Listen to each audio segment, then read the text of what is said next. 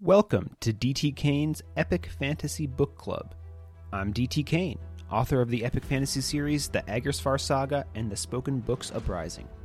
Each week, I read from one of my novels, discuss my writing process, answer your questions, and have general discussions about fantasy fiction. It's like a book club, except I do all the work for you. Find show notes, info about all my novels, and much more at dtkane.com. Here's the show.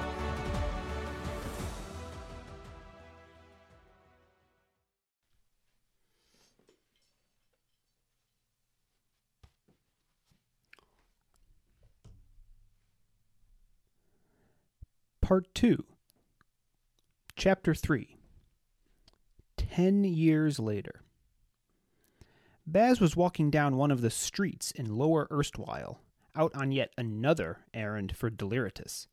It was cloudy, as it almost always was there in the shadow of the daggers, the mountains to Erstwhile's immediate east. The perpetual lack of sunshine did nothing for one's spirits, and the wind sliced right through Baz's dark, closely cropped hair. And scribes forbid if a speaker were caught wearing a hat that covered the brand on his forehead. His ears were cold, and it was giving him a headache. What he'd give for a cloak with a hood. Lower Erstwhile was really just any part of Erstwhile outside its nine libraries, which were positioned on small rises scattered throughout the city. Xavier Library, the city's largest, having control over the original collection of spoken books written by Helfax Erstwhile himself, sat at the center, with the others arrayed about it. It was the city's prime, really only, landmark, a single tower of dark stone punctuating the city skyline, lightning rods at the top emphasizing how much taller it was than any other structure in the city.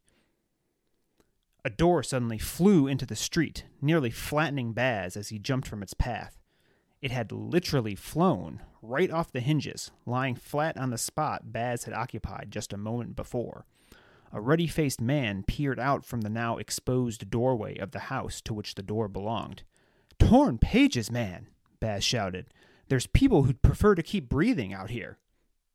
No need to curse, young sir. Just trying to fix my door, is all. Baz eyed the door. It had landed in a puddle, and he suspected water wasn't the only thing in it. This wasn't a particularly well off part of the city.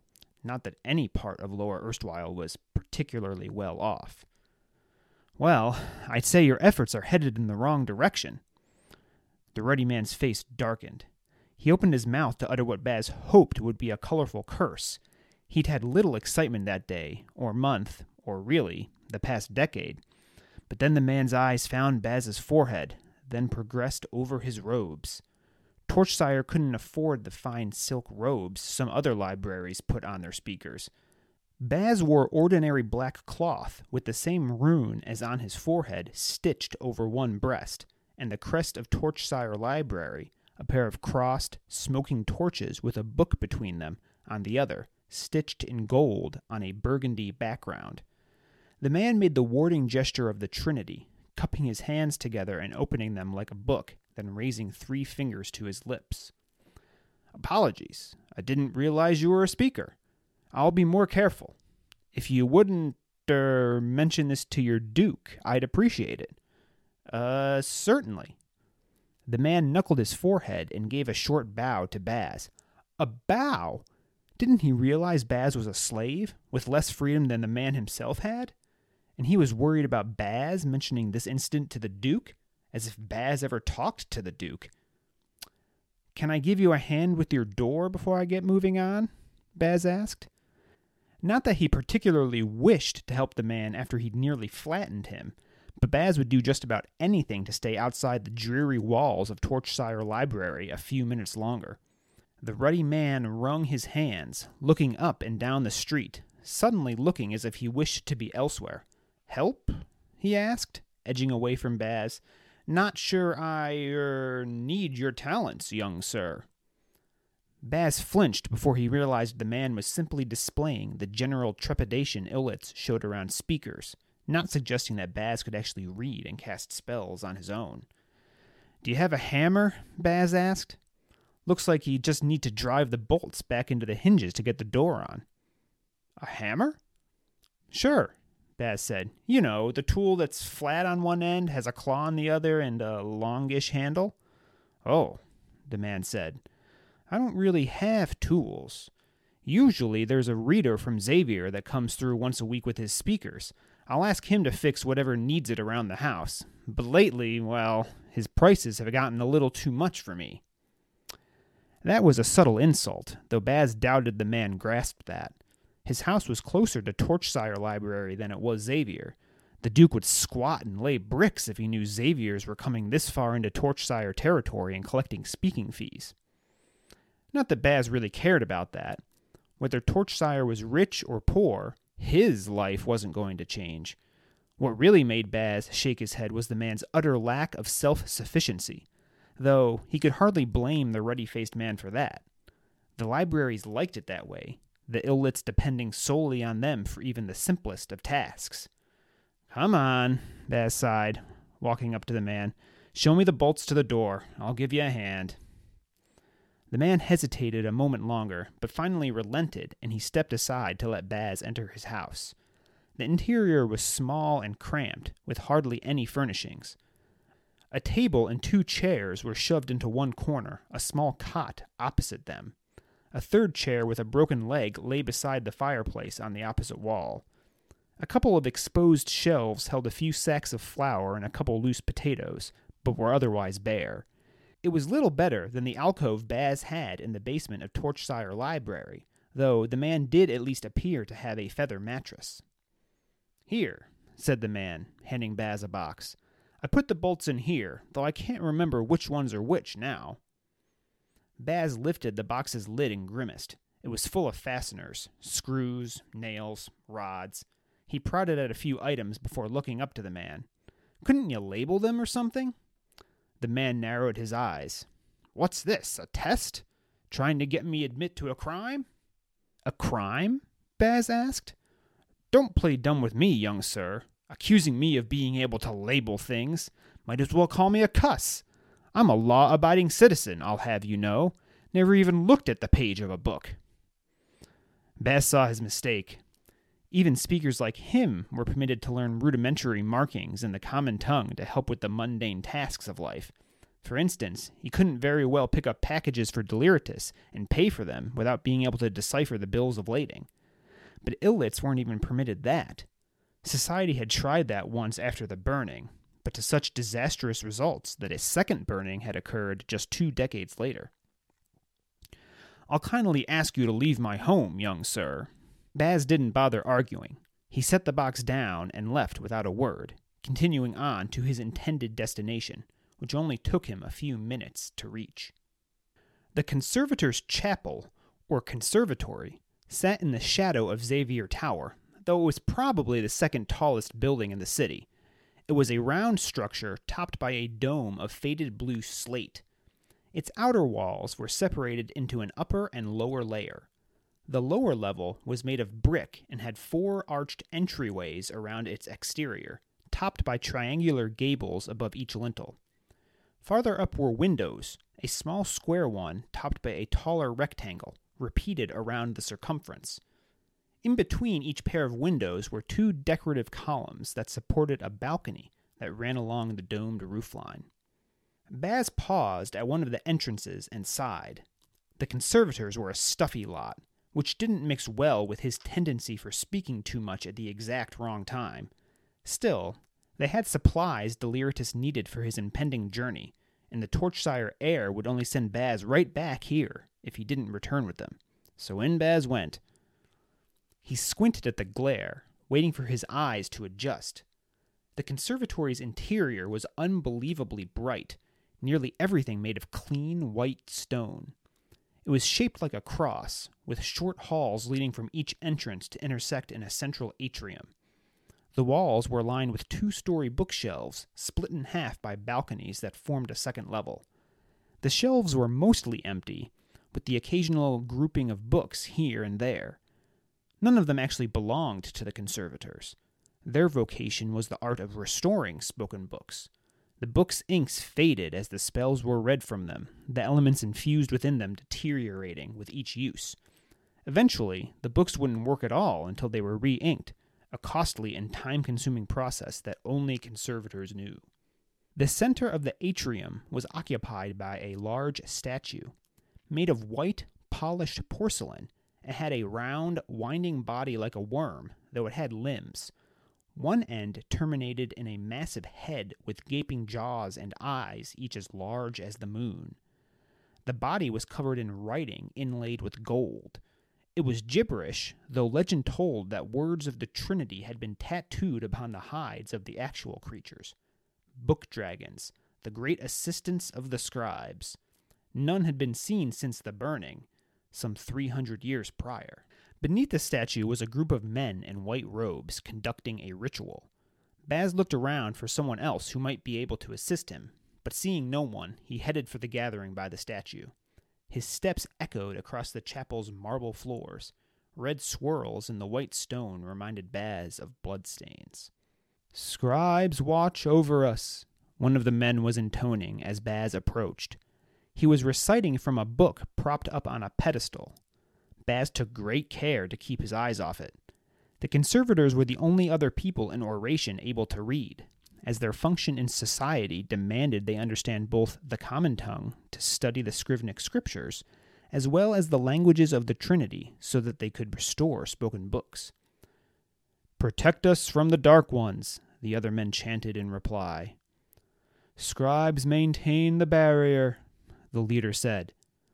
The barrier between this world and the elsewhere beyond. So it is written, so it shall be. The men fell silent, heads bowed. Baz waited for the ceremony to conclude, but the men continued to just stand there, the sigil of quill and inkwell stitched over their breasts in gold thread glistening in the atrium's brightness.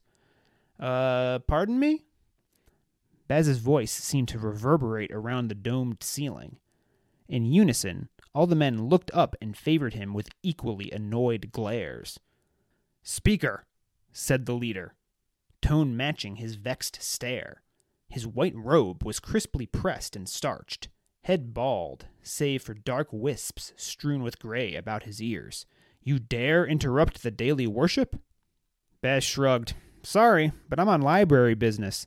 Reader Deliritus Torchsire told me you had supplies that he needs for the upcoming Acktus trials.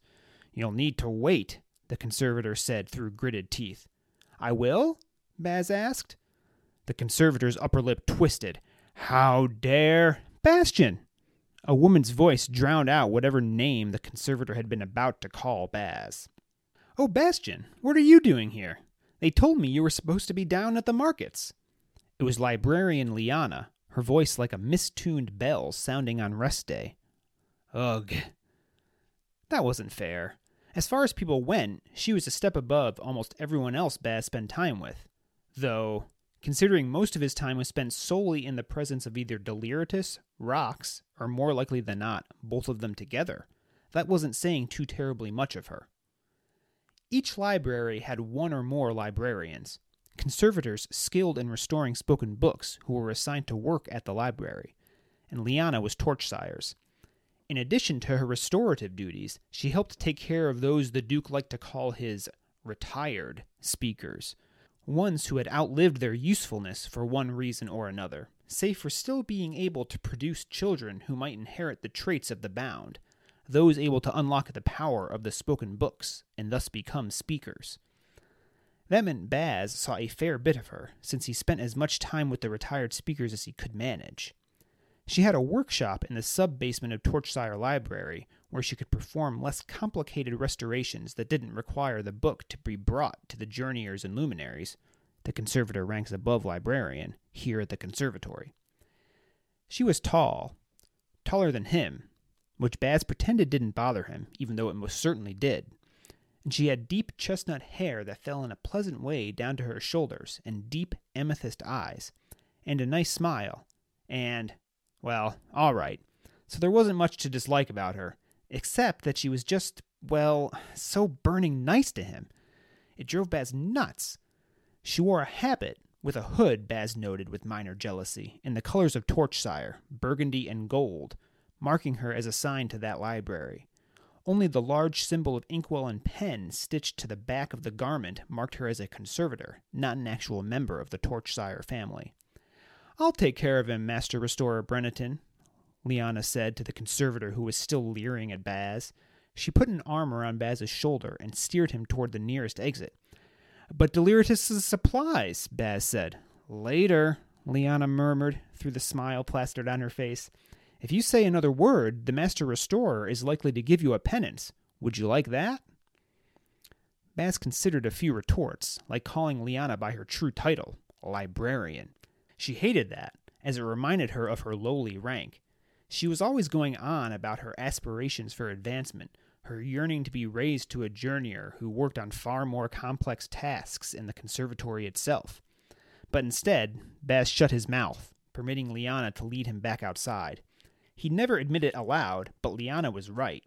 Baz had annoyed the wrong conservator once or twice in the past, and each time had gotten him an entire day of standing with his face to a blank wall, repeating the same prayers to the scribes over and over. You'd think they'd be a little more understanding, Baz muttered once they were back outside. Deliritus leaves for the trials in just a couple days, and I know even the conservators take a keen interest in the trials. Lyanna shrugged. Respect to the scribes above all else, Bastian. You should know that. You're right, though. It is all the conservators are talking about right now. What new spoken books will the competitors bring back this year? Hope you aren't getting your hopes up, Baz said. There are only three competitors going out this year, and likely is not at least one of them is bound to end up dead. Hopefully it'll be Deliritus, so I won't have to deal with him anymore. Bastian! What? It's just statistics. I may not be allowed to read, but I can do simple math. Lyanna pursed her lips. It's too bad you aren't going with him. I don't. Hey! She grinned. I didn't really mean it that way, but that was good, wasn't it? But really, it is a shame. I think he's afraid to really use you, you know? Baz frowned. No, what do you mean? She shrugged. Just because, well, of your brother, I mean. Even the stop rune doesn't prevent a destroyer from turning the initial reading of a spell on his reader. Ha! And get a shave from Rox's razor for my troubles? I might dream of waking up in the morning to discover that Deliritus has jumped off Xavier Tower, but I value my breath a lot more than to be foolish enough to turn a spell on him. Lyanna huffed.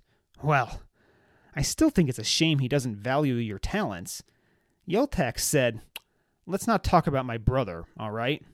What did you come running all the way down here to tell me, anyway? Oh, right. They need you over at Xavier Tower right away. At the tower? He'd only been there a few times to escort Deliritus or the Duke to a meeting of the Table of Enya, which was made up of the nine dukes or duchesses, one from each library, who governed erstwhile. Readers never wanted to be without at least one of their speakers, though Baz was rarely taken unless no one else was available. As Lyanna had pointed out, Deliritus preferred to use Baz for any task at all other than reading, and Baz was relatively certain the Duke didn't even realize he existed. Some days, Baz wondered if he could speak the words at all anymore. That's how infrequently he was called upon to perform a speaking. Yeah, Lyanna replied. It's really exciting. They've caught a Citylus. A Citylus? Not much excited Baz, and it'd be a stretch to say even this excited him. But a Citylus? At a minimum, it was the most interesting thing that he'd heard so far that day, likely that month. Quite interesting.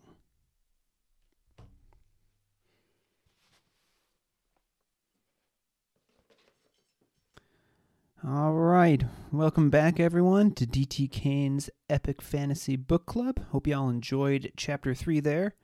Just going to give you a quick personal update like I do uh, every episode here, then we'll dive right into our discussion. Uh, let's see. On the uh, the book writing front, uh, part two of the Spoken Books Uprising is still in the queue with my editor, and I am continuing uh, to work my way through part three as well, doing my own personal uh, handwritten edits. Last week, as I shared, uh, last episode, my format, my personal format for editing my own books is first draft, then I um, do another pass through on the computer where I just read through it, you know, I usually leave myself a bunch of notes as I'm drafting, and I address all of those notes and give it a read through, and then I print it out, edit it by hand, and then it goes off to my uh, my third party editor to uh, so she can uh, pick up on a bunch of things that I inevitably uh, miss in my passes. um, also, as I said last episode, by the time you all hear this, the Acktus Trials will be available for purchase. Uh, you know, pretty much anywhere you can buy ebooks, which is very exciting, but it's uh, a little bit overwhelming for me right now because while it's going to be available by the time this is published, right now as I'm recording, I'm in the midst of getting everything ready for late release, and there's a uh, bunch of moving parts to keep track of. There's always uh, one more error in the manuscript to fix or one more box to check. Uh, it seems so. A uh, bit of a bit of a tiring week here personally for me so far, but it's uh, all going to be worth it come uh, come Friday uh, when the book is finally out there in the world. So nothing uh, nothing quite as exciting for an author as actually uh, holding the uh, finished book in your hands. Um, I probably won't have the actual print copy on uh, Friday, but uh, as soon as I do have one, I'll uh, I'll be sharing it here on on, on the YouTubes. So uh, you know, if you're not if you're not watching on YouTube right now, maybe uh, consider uh, checking out checking out the video over at YouTube at some point. Um, one other thing before we hop into our discussion of chapter three, just wanted to spend a minute discussing, you know, why I'm doing this podcast at all. Um, you know, and and to be totally frank with all of you, I mean, part part of it is, uh, you know, I'm hoping to sell more books by getting by getting my name out there and uh, you know getting into as many ears uh, as I can. But uh, that's really not it's not my only goal here. You know, as as a uh, novel writer, as I'm sure you can guess, I've thought about my writing uh, a whole lot. You know, for a long time, I was uh, in denial about even putting uh, the proverbial pen to paper, as it were. You know, writing wasn't something that normal people do. You know, that's something only famous famous authors do. Um, but uh, you know, I've realized, uh, you know, several years ago, more probably more than several years ago at this point, but that's not the way to think about it. You know, some some writers out there probably are truly blessed, and uh, they just uh, they just vomit amazing prose out onto the pr- prose. They just vomit amazing prose out onto the page without a second thought. But uh, uh, you know, most most famous authors um, or successful authors, uh, even if they are talented, it's usually their tenacity that they're riding to uh, to success. You know, I always uh, uh, Stephen King has his famous memoir slash writing guide called On Writing, I just remember him, you know, his story, you know, writing his writing his novels like sitting on top of the washing machine in his tiny little uh, I think it was a trailer that that he was living in with his wife at the time.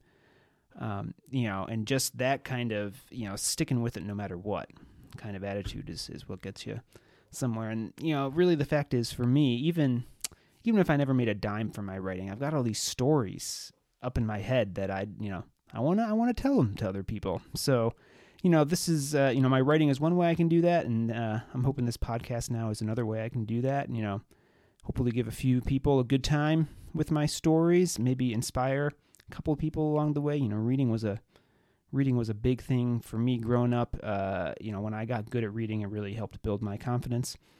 And, uh, you know, a lot of my success in life really stems from my, from my passion for, for reading. So, you know, maybe I can pass that on to to a few more people. And if I sell some more books, well, great.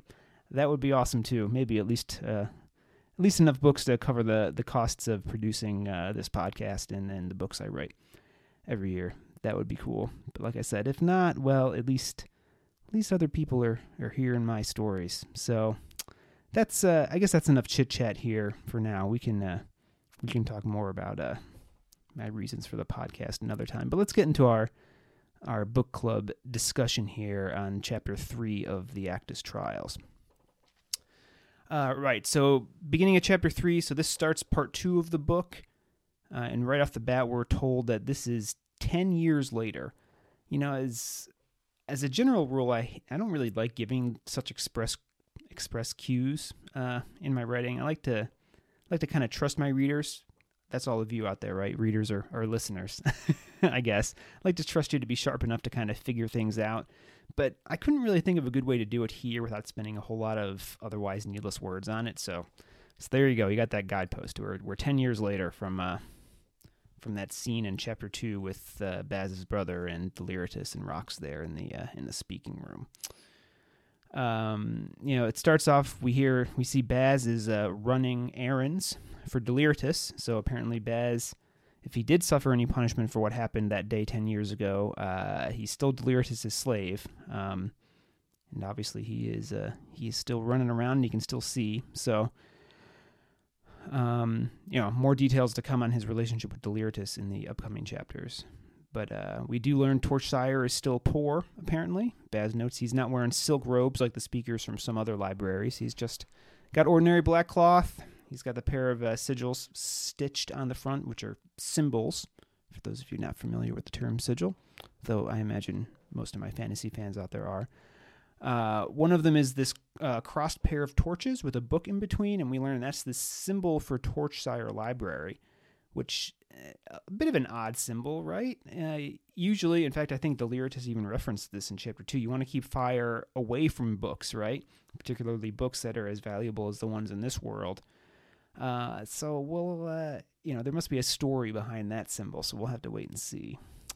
And the other symbol on Baz's cloak, uh, which we've already learned marks him as a destroyer, is the the dragon. Remember, destroyer is one of the the three types of speakers uh, along with uh, creators and influencers. Uh, and Baz makes this point to lament the lack of a hood on his cloak, right? You know, uh, readers don't want speakers uh, hiding what they're, uh, you know, hi- hiding what they are by covering the brands on their foreheads. and this sort of has the effect of making hats a sort of status symbol here, right?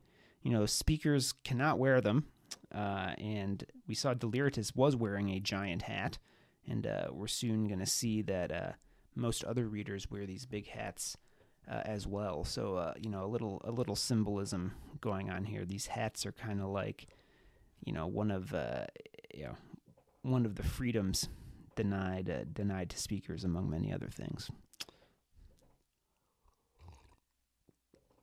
In these opening paragraphs, we also learn I may have actually I may have noted this in in chapters one or two. I can't I can't recall, but you know we learn for sure that there are nine libraries in Erstwhile, right? If if if this hasn't gotten across yet, the libraries these are like the nine houses, the nine powerful families, you know, but they're they're libraries because everything's about books in uh, in the land of oration, right? Uh, we learn that Xavier Library is the largest. It's got this big tower that's the prime landmark in the city and they apparently hold Helfax Erstwhile's original collection of spoken books. Uh, we don't get any other details about who Helfax was here, but obviously he's the city's namesake, so must be uh, must be someone important, uh, and uh, we're going to learn more about him very shortly here. All right, so those are the opening paragraphs, and then we move on to the first of the three major interactions Baz has in chapter three. Um, Baz has a bit of an abrupt run-in with a with a peasant here, right? And peasants are called illits in this world, uh, short for short for Ill- illiterate, right? Yeah, illits. Uh, did you like how I wrote the start of this scene? I I love this. Maybe maybe I've just got a stupid sense of humor, but uh, but it makes me laugh. A door suddenly flew into the street. Now, I'm sure most of you thought this was metaphorical, right? You know, like someone opened the door very quickly. But no, Literally, the door goes flying off its hinges and nearly flattens Baz. And and uh, through this, we get our introduction to the fine art of swearing in oration. Torn pages! Baz cries as he jumps back from the door. You'll notice that most of the curses in the world are related to bad things happening to books, which uh, I just think that's a fun way to get creative which, with language, inventing curses like that. Uh, I don't really have anything against usual swearing. I swear in everyday life, and uh, you know I'll probably swear occasionally here on the podcast uh, as well. But in writing, you know, sometimes it just seems a little lazy to me, particularly in fantasy, where you can, you know, you you kind of have freedom to invent things like this, right? And uh, you know, most of our curse words in real life don't make a whole lot of sense if you, if you think about them in the context that we use them in. So, you know, here I'm linking them back to something really bad happening to books, which, uh, again, a book being destroyed would be one of the worst possible things that can happen in this society that treasures them so highly, right? Uh, and I'd be interested to hear what all of you think about this. Uh, drop me a comment on YouTube or shoot me an email, dtkane at dtkane.com. You know what I'd really love? Uh, you know, some of you listeners out there suggest some other creative curses for me that are centered around bad things uh, happening to books. Uh, I would, uh, I would love to see the ideas uh, that you have. Maybe I'll, uh, if anyone comes up with some really good ones, maybe I'll even throw them into a, a future book in the in the series. right. So the man who comes out of the house that's now doorless, like I said, he's an illit, basically a peasant who can't read Remember, no one except the readers in this society can read. And he's essentially helpless, right? I mean, this guy doesn't even know what a hammer is when Baz asks him if he has one. And uh, that's not an accident or an isolated incident, right? This guy is not unique. Baz Baz's comments kind of make that clear. The libraries like to keep the illits dependent on them. Uh, we already saw that they make money by having the illits come to them for readings, and now we also see that the libraries also send speakers out into the city to perform readings that the illits need for things as simple as fixing a hinge on a door or other things that are broken around the house. You know, kind of this kind of the typical sort of mandated dependency in an oppressive government, right? If you need the government, you really can't rise against it, right? Uh, even if it's corrupt, because you know if you, know if you're if you're attacking something you need, that's that's going to make it a lot less likely that you're going to rise up against it. So we see some of that going on here. And uh, we also see some suggestions of a rivalry between Xavier Library and Torchsire Library here briefly, too. Xavier's encroaching on Torchsire's turf. The illit saying he usually pays Xavier's to read and fix things for him, even though he's in Torchsire territory, according to Baz. Um, that's just a little aside here in the text, but uh, you know, like like most things, usually things don't get into don't get into my writing by accident too often. You know, sometimes I'll just slip something in because I think it's neat or cool or interesting. But uh, this is going to be a little relevant here pretty soon as well, so just keep that in mind. And we also get the uh, get this interesting little interaction where the Illit actually shows some respect to Baz uh, because he doesn't want to get in trouble with Baz's Duke. And Baz is a bit flabbergasted by this, right? Uh, you know, but again, it just goes, you know, it goes to show how far the the thumbs of the readers are on these illits, right? You know, they, you know, the this illit is afraid of getting in trouble because he, you know, maybe being disrespectful to one of the duke's the duke's slaves. So, you know, the the, the illits really they don't seem to be much better off than uh, than the speakers like Baz are here. Um, maybe even worse off. Um, you know, uh, for Baz's part, he internally notes that he he's never even spoken to the Duke, right? So the Illit's worries are really entirely misplaced here. You know, maybe a little more too. We're seeing, you know, the Illits maybe don't even really grasp how the upper echelons of society um, really work. Which you know, another way to keep people oppressed, right? They don't even know how the government is is working. It's hard to know whether it's working well or not.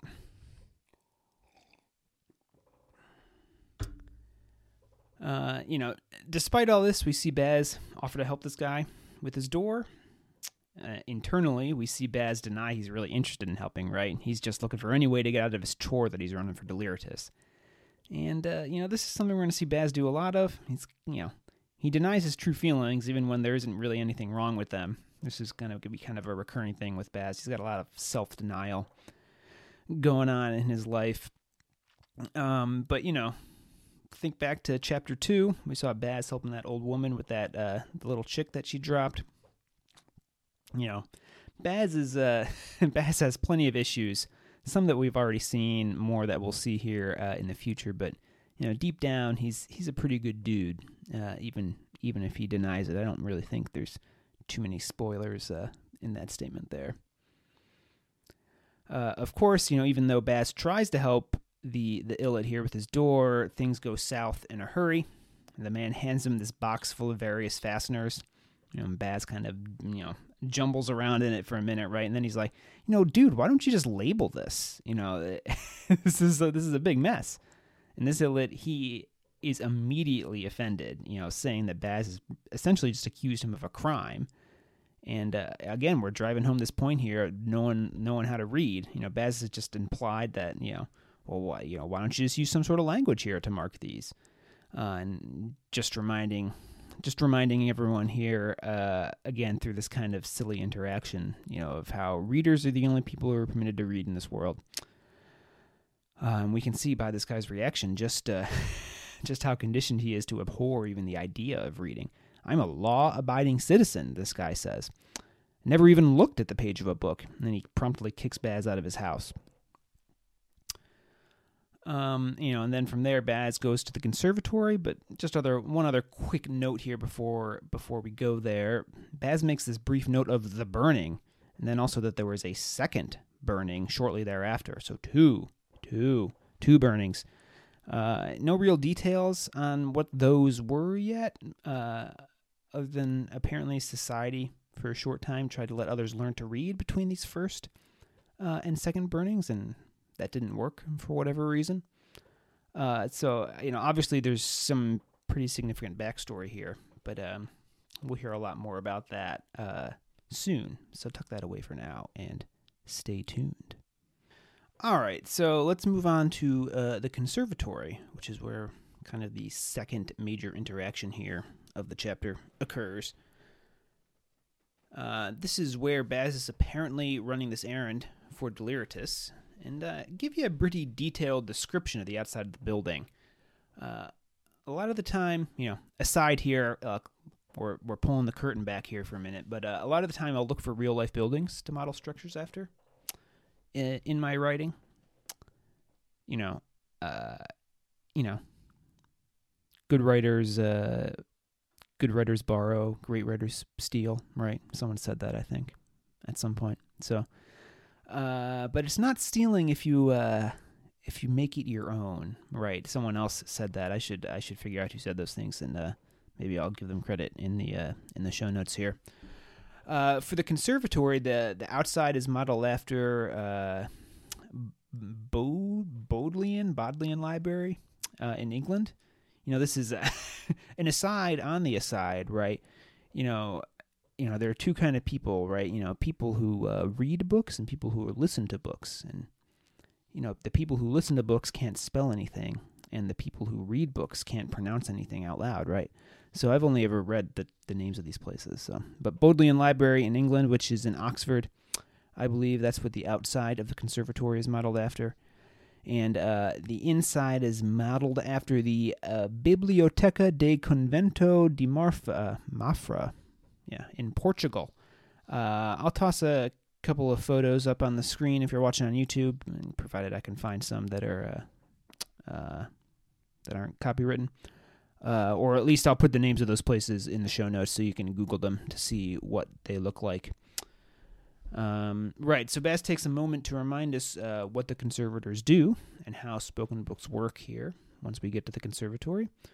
Uh, remember, the conservators are these people who uh, they restore the books, right? And only they know how the pro- they only they know the process uh, for restoring books. Uh, Baz tells us, uh, "quote." The book's inks faded as spells were read from them, the elements infused within them deteriorating with each use. Eventually, the books wouldn't work at all until they were re inked, a costly and time consuming process that only conservators knew. So, lots of implication is kind of packed in that short description here.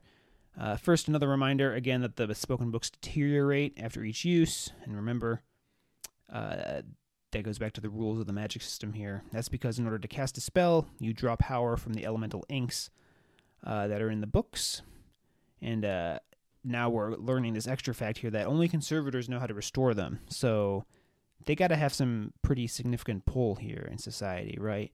You know, if all the readers uh, have to go to them to get their books fixed, um, you know, that they're pretty important, right? They've kind of got this monopoly going on here. You know, even though the readers seem to be the people with the with the power here, their power is based on the books, and only can the conservators can uh, can fix them. you know, and we kind of see that because, right, you know, we get this note that Xavier Tower uh, is the tallest building in Erstwhile, and that belongs to the most powerful library in Erstwhile. But then we see the conservatory is the second largest building uh, in Erstwhile. So they've got a bigger building than even the other libraries. Um, you know, further kind of seeing how important the conservators are here, you know, Baz enters. Um, and it's pretty impressive inside, right? Bright marble everywhere. It's so bright, Baz can't even see.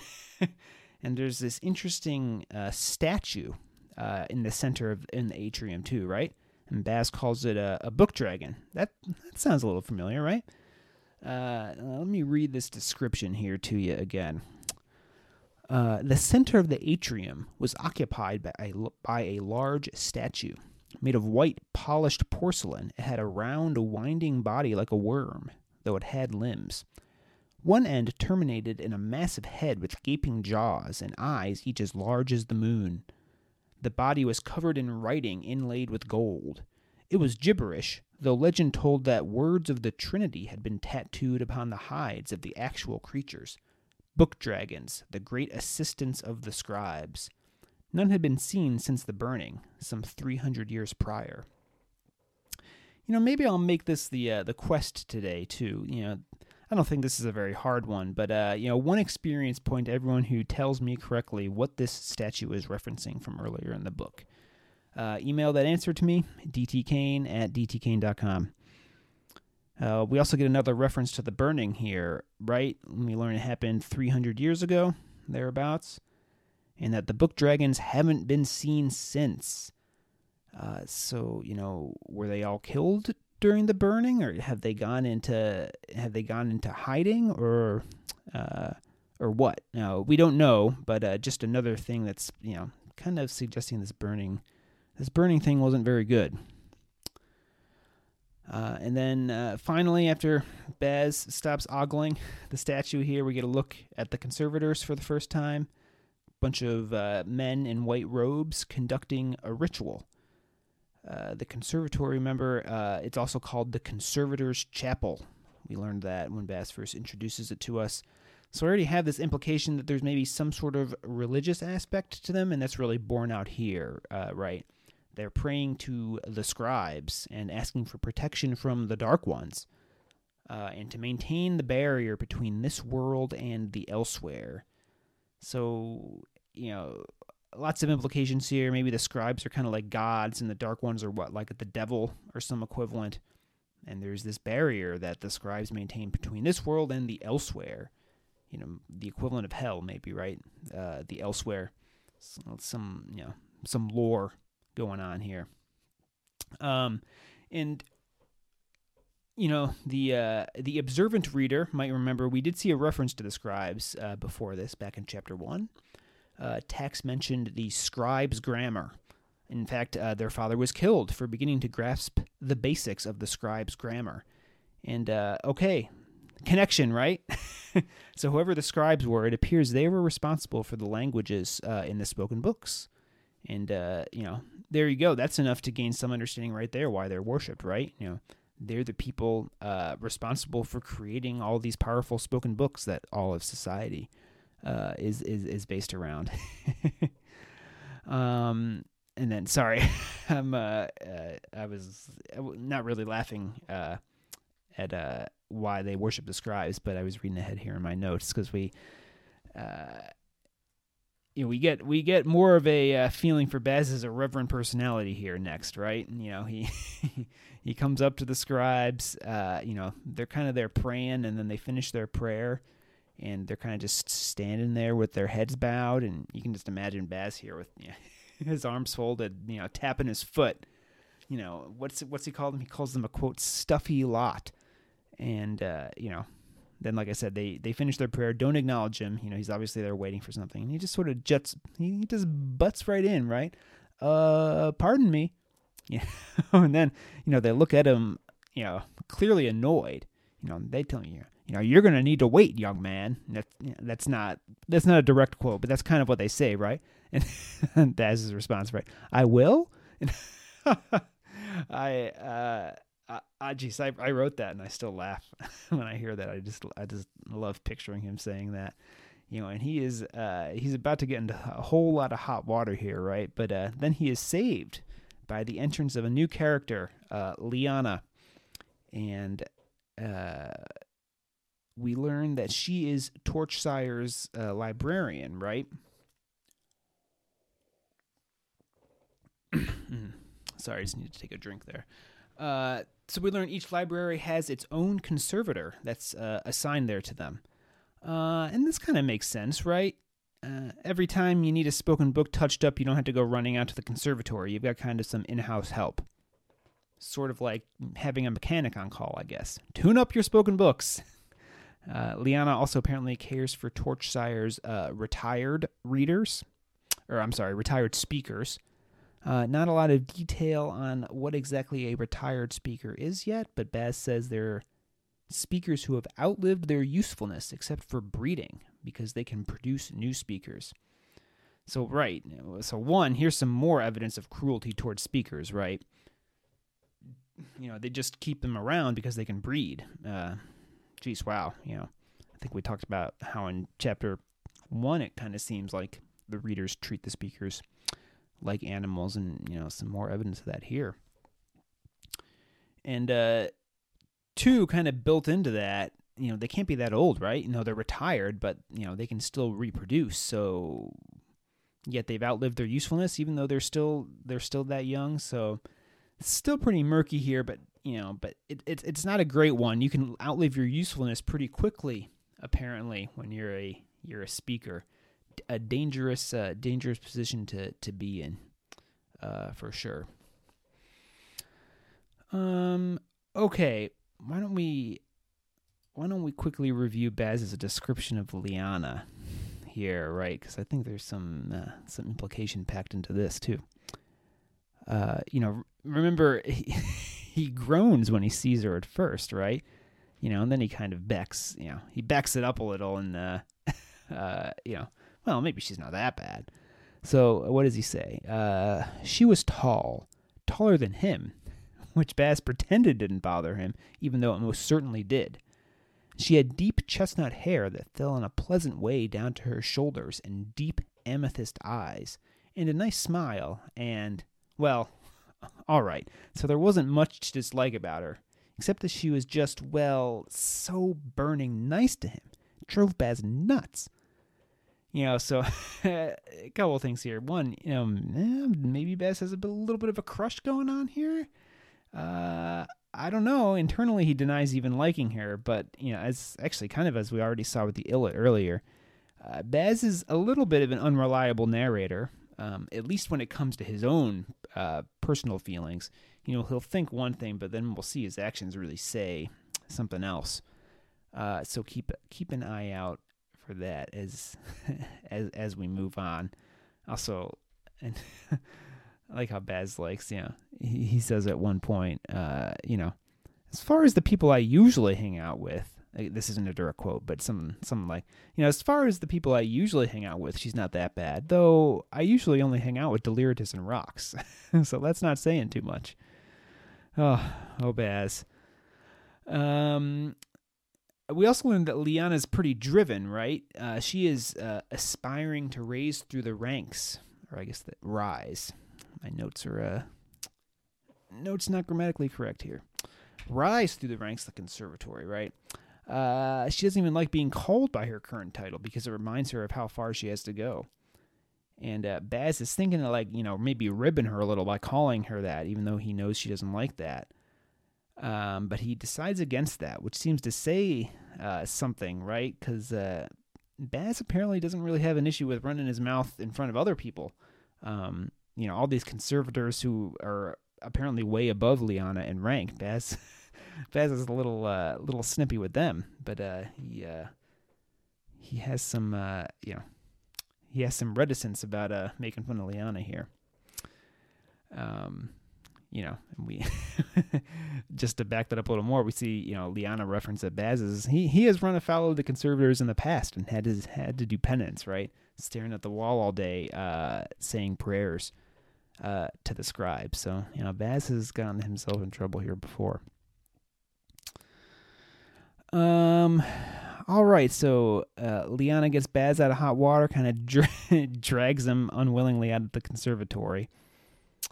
And we learn in their subsequent discussion as they're walking away from the conservatory that Deliritus is leaving in a couple days for what? For the trials. Oh, did you pick up on this? If you did, ding, ding, ding. A plus for the day. Uh, this was one of your homework assignments from the last episode, and here's our reference uh, to the novel's title, right? The Trials, capital T, Trials. The book is The Acktus Trials. Uh, and apparently, the trials involve competitors leaving the city and bringing back new spoken books.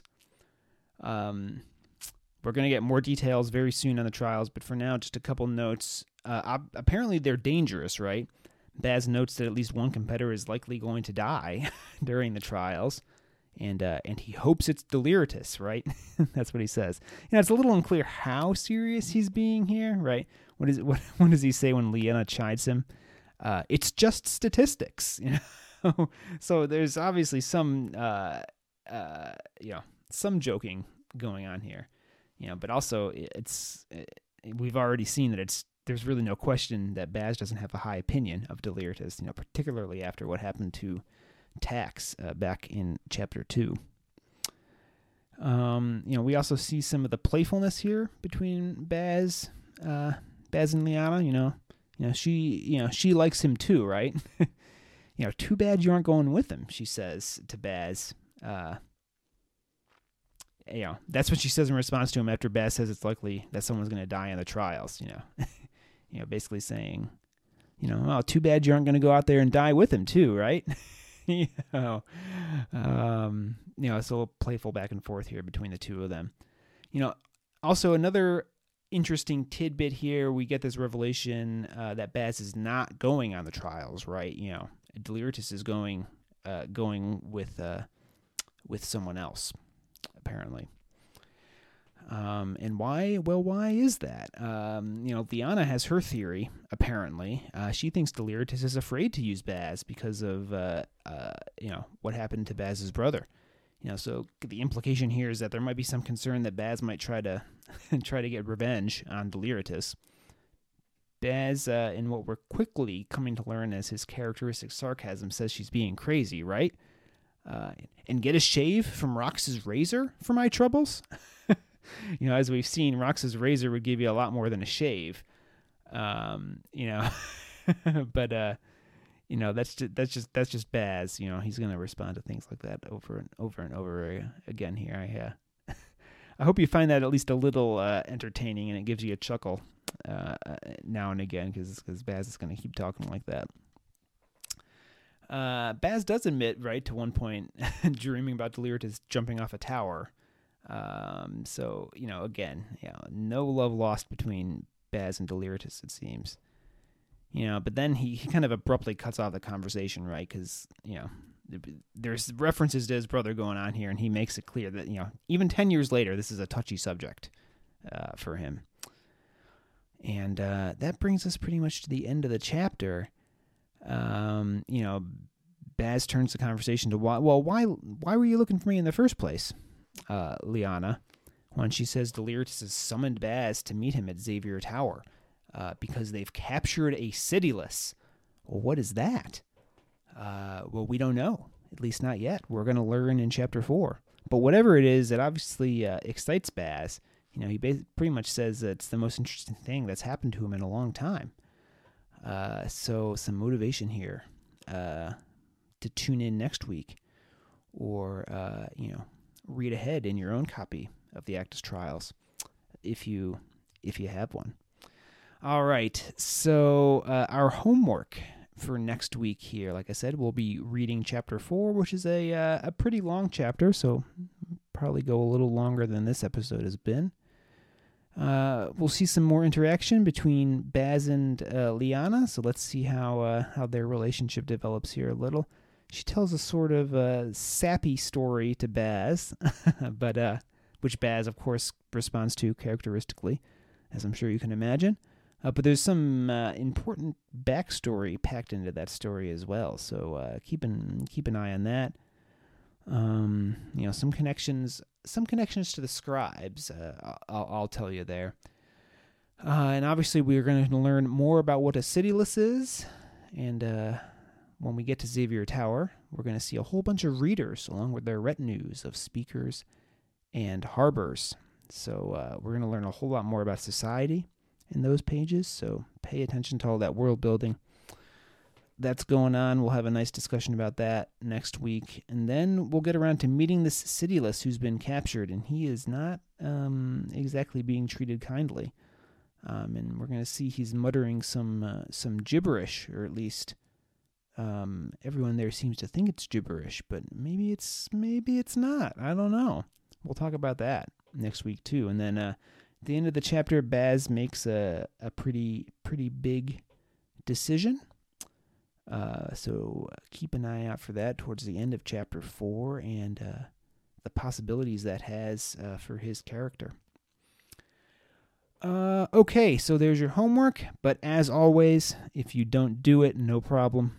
I will be doing your reading and answering all those questions and more next week.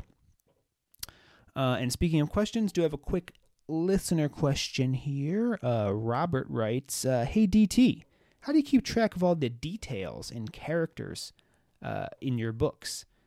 Uh, well, that's an interesting question, Robert. Uh, thank you.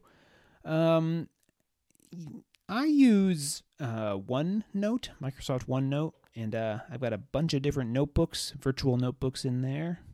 Uh, I kind of, I guess, I guess it's a story bible, uh, you could call it, you know. But I've got different tabs for a bunch of various things. So I've got a tab with uh, terms, sayings, and idioms from the world. So, you know, some of the major definitions that aren't, you know, you know, aren't definitions I could look up in a dictionary. I keep keep track of there, and then some common things like uh, some of my creative curses that we went over earlier. I got a running list of them. Uh, so if I if I need to insert a curse and I can't think of a good one, I'll I'll take a glance at that list. And I've got a character list of all the well major and minor characters. And usually I just uh, you know there's nothing pretty about it, but I just kind of paste paragraphs under under the various names that have their descriptions. So you know if I wrote about someone you know 20 chapters ago and I can't remember what color eyes I gave them, I can take a look at that and uh, know recall I've got a list of all the the the symbols from the various libraries that I've created, um, so I can look those up. You know, a bunch of things, a bunch of you know research that I've done on various topics. I'll keep little tabs on those, so I don't have to keep reinventing the wheel. I keep a notebook for each of the individual books in the series, and you know, not a ton of stuff in those things, but uh, you know, I'll, I'll have my high level outline for the book in there, and then I'll, I'll have a timeline too. Actually, one of the and this is usually something I do in, in, in editing. I try not to obsess over this too much when I'm drafting, but uh, you know, making sure that uh, chronologically everything everything makes sense, and you know, the way they're talking in chapter 25, you know, makes sense based on you know the timeline. You know that you know it's been two weeks since we were at X place, and now we're at Y place.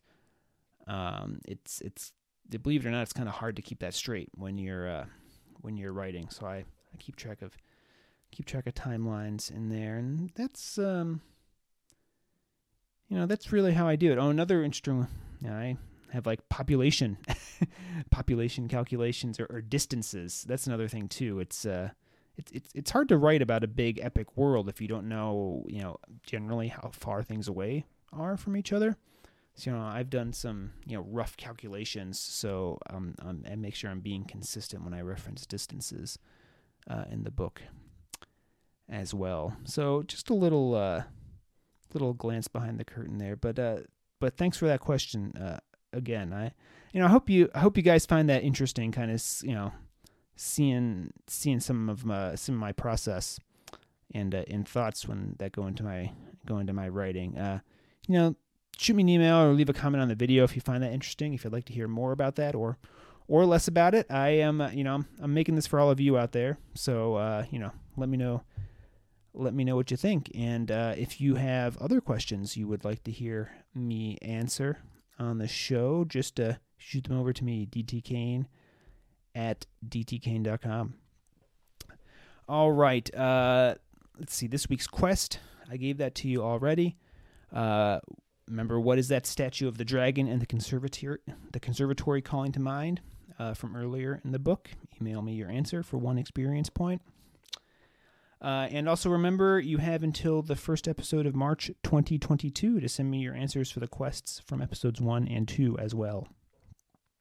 So if you are listening to this before March 2022, you can send me all those answers to the, the three quests I've given out now, and uh, we'll go over all the answers at the beginning of March. And uh, you know, I think I'll I think I'll award a prize at the beginning of March, kind of our inaugural uh, uh, quest quest reward, right? You know, I don't know. Is that what they're called in World of Warcraft? Reward quest rewards? I don't I don't know. Know, someone drop the answer to that in the comments. Um, so there's your quest, and then as always, we will finish with a quote here. This week's comes from uh, the beloved late Terry Pratchett. Uh, you know, you casual fans out, out there might know him best as the co-author, along with Neil Gaiman, uh, from the TV show Good Omens, which was uh, recently a big hit. That was with David Tennant and uh, Michael Sheen. Uh, but those of you who are deeper into the fantasy circles probably know Mr. Pratchett best for his Discworld series, which is kind of a satirical take on the uh, on the fantasy genre. And this quote is the trouble with having an open mind, of course, is that people will insist on coming along and trying to put things in it. oh man, uh, I like that because it's it's funny. It's got some depth to it too, though, uh, and uh, it sounds like something Baz might say. so when I was looking for a good Terry Pratchett quote, that's uh, that's why that one spoke to me. Uh, can definitely see Baz saying that. Maybe I'll try to uh, Maybe I'll try to work that into a future book, some uh, some version of that quote. That might be fun. So uh, you can, if you stay in for the long haul, you know, maybe keep an eye out for that in one of the uh, the future uh, spoken books uprising books. All right, everyone, that is all for this week. Uh, if you got any questions you'd like me to answer on an upcoming episode, make sure to email them to me. otherwise, until next time, this has been DT Kane's Epic Fantasy Book Club. Even the stop rune doesn't prevent a destroyer from turning the initial spell of a spell on a, of a spell of a spell on his of spell. Ugh. I might dream of waking up in the morning to discover that Deliritus had jumped off Torchsire Library. That's not what it says. yeah, Lyanna replied. It's uh, this fucking bug. Thanks for listening to DT Kane's Epic Fantasy Book Club. If you liked today's episode, please consider rating and reviewing wherever you listen to podcasts. If you're watching on YouTube, give this video a thumbs up if you liked it and hit that subscribe button and the bell so you get notified whenever new episodes become available. If you'd like to listen to back episodes or review the show notes, visit dtkane.com slash podcast DT Kane's novels are available for purchase at most major online retailers, or you can purchase directly from his website at www.dtkane.com/books. You can receive a free short story and sign up for DT Kane's mailing list at dtkane.com slash email dash signup. If you'd like to connect, you can find DT Kane on Facebook at DT Kane Author or Twitter at DT Kane Author, or send DT Kane an email at dtkane at dtkane.com. See you next week.